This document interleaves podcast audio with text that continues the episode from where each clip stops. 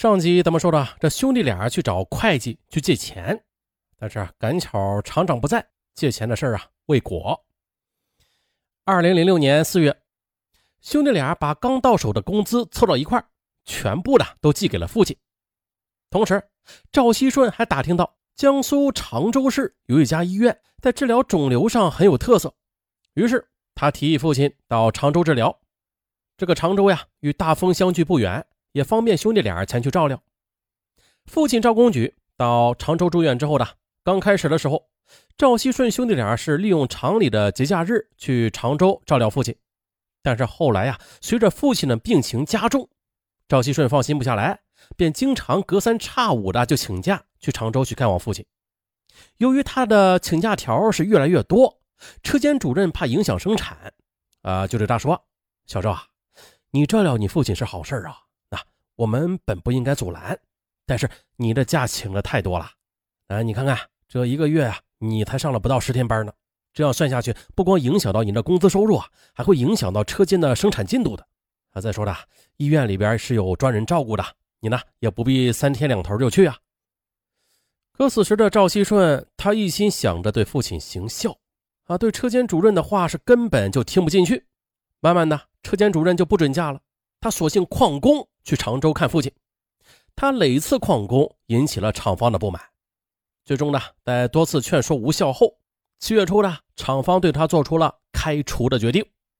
他这下工作没了，赵锡顺这才慌了起来。他先是找到厂长求情，并且请会计孙志清帮忙说话。孙志清此前也曾经多次劝他不能旷工了，那如今这事儿已经酿成了。他便叹了口气，对他说：“我也没有办法的，厂长这回是下定了决心的，肯定是改不过来了。那，你还是到别的厂里去看看吧。你现在有了技术，再找份新工作的话，那肯定不是难事的。”赵锡顺见回厂工作无望，啊，就要求孙志清把该月的工资提前支付给他。但是厂里实行的是质件工资制，他的计件单还会报到财务科呢，啊，工资不好算。孙志清就让他等几天，说厂里统一发工资的时候再来拿吧。可是到赵熙顺这就变味儿了，他觉得孙志清呢是先不肯借钱给他，然后又不肯帮他说情，最后还不付给他工资，这好像是处处为难他。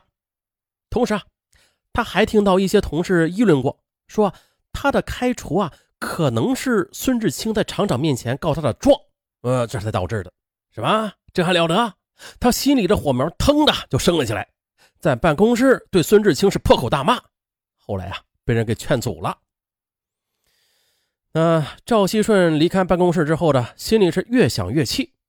这时呢，他看到厂里的院角一处堆了不少的塑料泡沫，哎，他眼前一亮啊，摸出打火机，便将那些泡沫给点燃了。看着眼前的火光越燃越旺。他心里顿时啊觉得解气了不少。那赵熙顺在厂里放了一把仇恨的火，幸亏被人发现的早，抢救及时，这才未酿成火灾。不过这火苗是扑灭了，可是赵熙顺他心中的恨火却远远未消。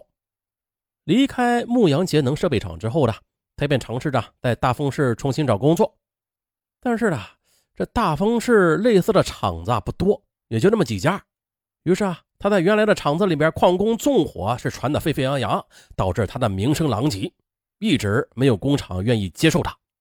由此，他的心中对孙志清那是更恨了，甚至还打电话警告孙志清：“你给我当心点我会报复你的。”孙志清他以为赵锡顺只是随口说说啊，也就没有往心里边去。可他哪里知道啊，此时死神已经向他张开了黑色的翅膀。七月二十八日下午，赵锡顺心事重重的在大街上走着。这时呢，医院向父亲下达了催费通知单，如果再不交钱，就会被赶出病房的。可是，这钱从哪来呀？他正想着心思，突然就看到一个熟悉的身影哎，那不是孙志清吗？他悄悄的便尾随着他，看到他走到一个银行 ATM 机上。取出了几千元之后，他心里突然一震呐！哎呀，他想起来了，早就听说孙志清的丈夫在常州做大老板，啊，家里肯定是有钱呐。但想到自己的父亲还躺在医院里，急需要用钱呢，他的心里就越想越不平衡，不由得一个大胆的想法在心中滋生着。当天晚上，赵熙顺来到了弟弟赵熙振的住处，他对赵熙振说：“熙振，爸爸那边就需要交医疗费了，那现在我们也没有办法筹钱了，不如，不如我们就干上一片吧。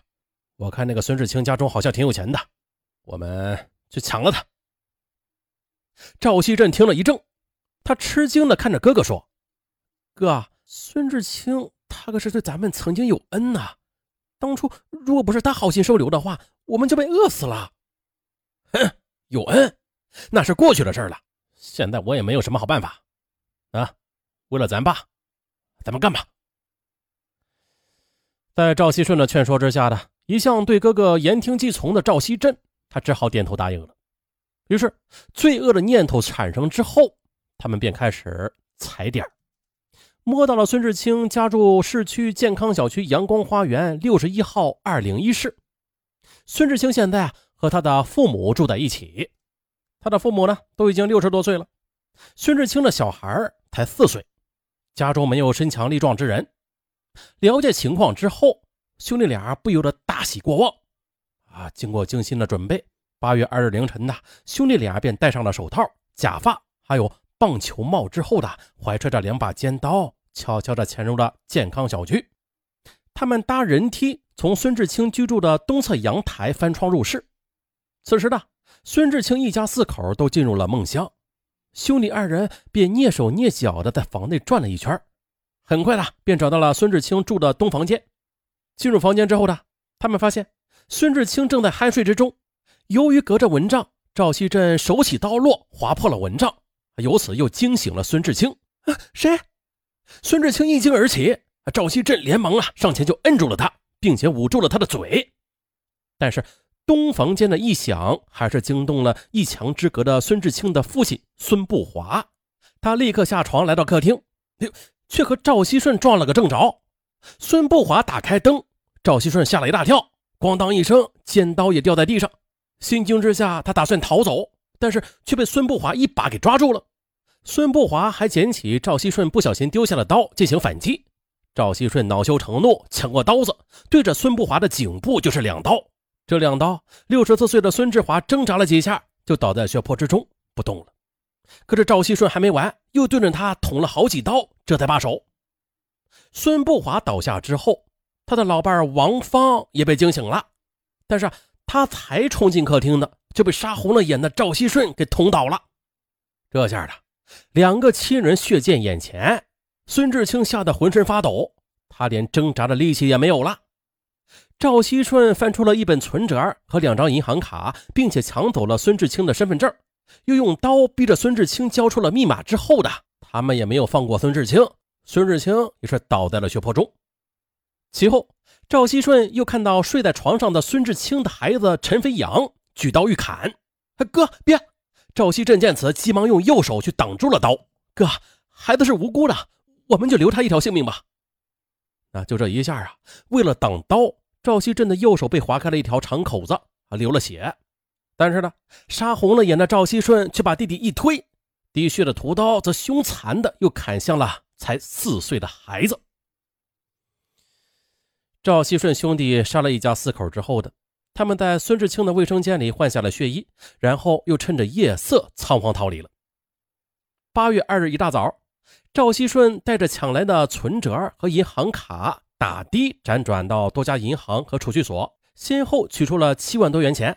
可是呢，还有一笔二十多万元的存折，他在一家邮政储蓄所支取的时候，因为密码不对，未能支取成功。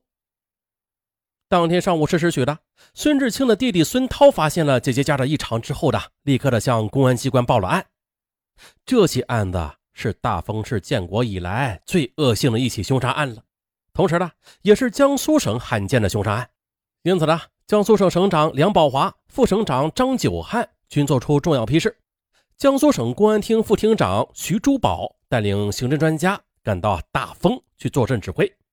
盐城市公安局迅速牵头成立了八零二特大杀人案件指挥部，并且调动了亭湖区公安分局、开发区公安分局和市郊巡警支队数百名警力，全力以赴的投入了侦破，并且悬赏五万元征集重要线索。啊，很快的，经过缜密的侦查，赵氏兄弟便成为重点嫌疑人了。八月三日中午，办案民警将作案后仍不动声色到厂里上班的赵锡振给抓获。经过突审，他对作案供认不讳。八月四日凌晨五时的，赵锡顺和他的女友冷艳在盐城市开发区的一个公交车站点候车时，被巡查的刑警一举给抓获。啊，赵氏兄弟落网之后的，远在常州的父亲赵公举惊呆了，他实在是想不通啊。啊！他们的儿子竟然会杀人犯法！啊！对两个孝顺的儿子，他骂不绝口。啊，不对，这哪是孝顺呢？